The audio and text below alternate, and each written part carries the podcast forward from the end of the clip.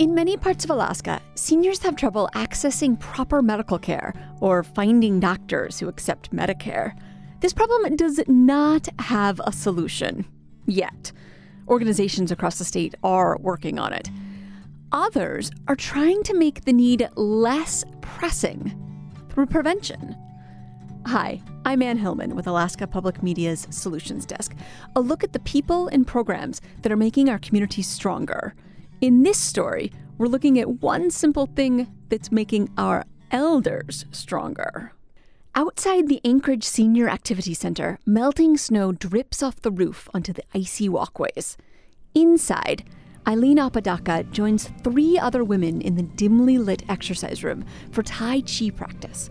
Facing a wall of mirrors, Apodaca patiently teaches me her moves, like monkey stealing peaches. Okay, grab your peaches, hold them tight, and tighten everything. She pantomimes reaching down, grabbing something, then tightening up every muscle in her body as she clutches the imaginary peach against her belly. The next set of poses require her to shift her balance and her weight from leg to leg as she turns, moving her arms around her. The motions of the 3,000 year old Chinese martial art seem slow and delicate. And for 71 year old Apodaca, they've made a huge difference. I was falling down a lot three years ago.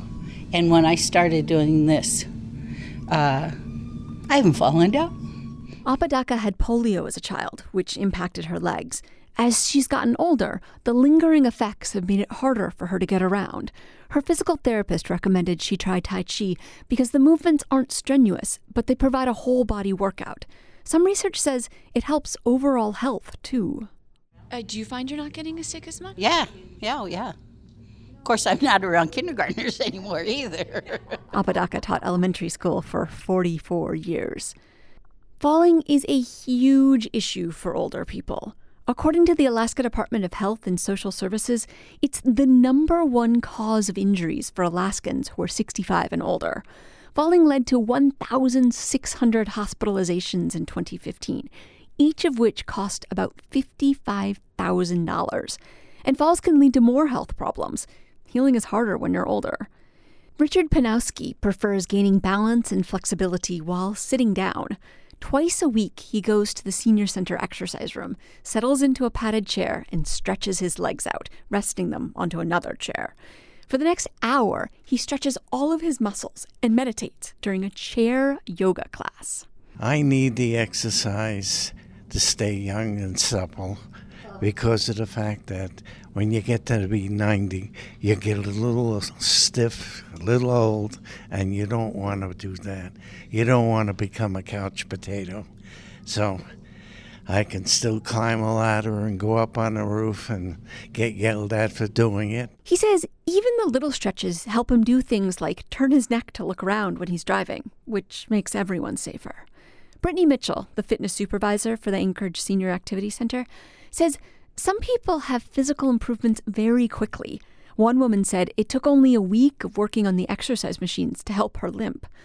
Others have steadily improved their balance over time through dance focused classes. It's very rare when I have people from dance cardio fall anymore. Mm-hmm. And if it is, it's for something very silly like a dog. Tripping over pets is a major cause of falling. Area rugs on hardwood floors and slippery bathroom surfaces cause problems too. In fact, even in ice covered Alaska, most falls happen in the home when people aren't being as cautious. But exercise options are doing more than just keeping seniors upright, they're helping them connect. Isolation and loneliness can cause health problems too. Friendships prevent that. Our treadmill walkers like to watch the people in the parking lot. And so they just strike up the conversation of they like someone's shoes. And then I've definitely seen so many friendships grown here where people exchange phone numbers. Those friendships are part of what keeps Apodaca coming back to class. And the camaraderie of our group, we've just really gelled as a group. We go out to lunch and stuff. She says overall, she feels more positive. The exercises haven't solved all of her problems, of course.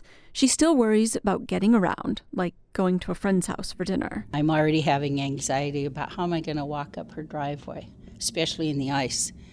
And how am I going to get up her stairs carrying a casserole? And I, I already have kind of anxiety feelings. Ah.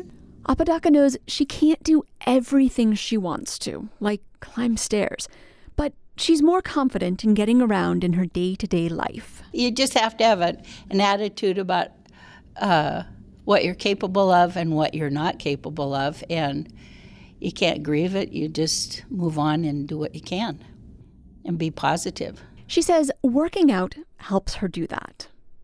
Want to hear other stories from the Solutions Desk?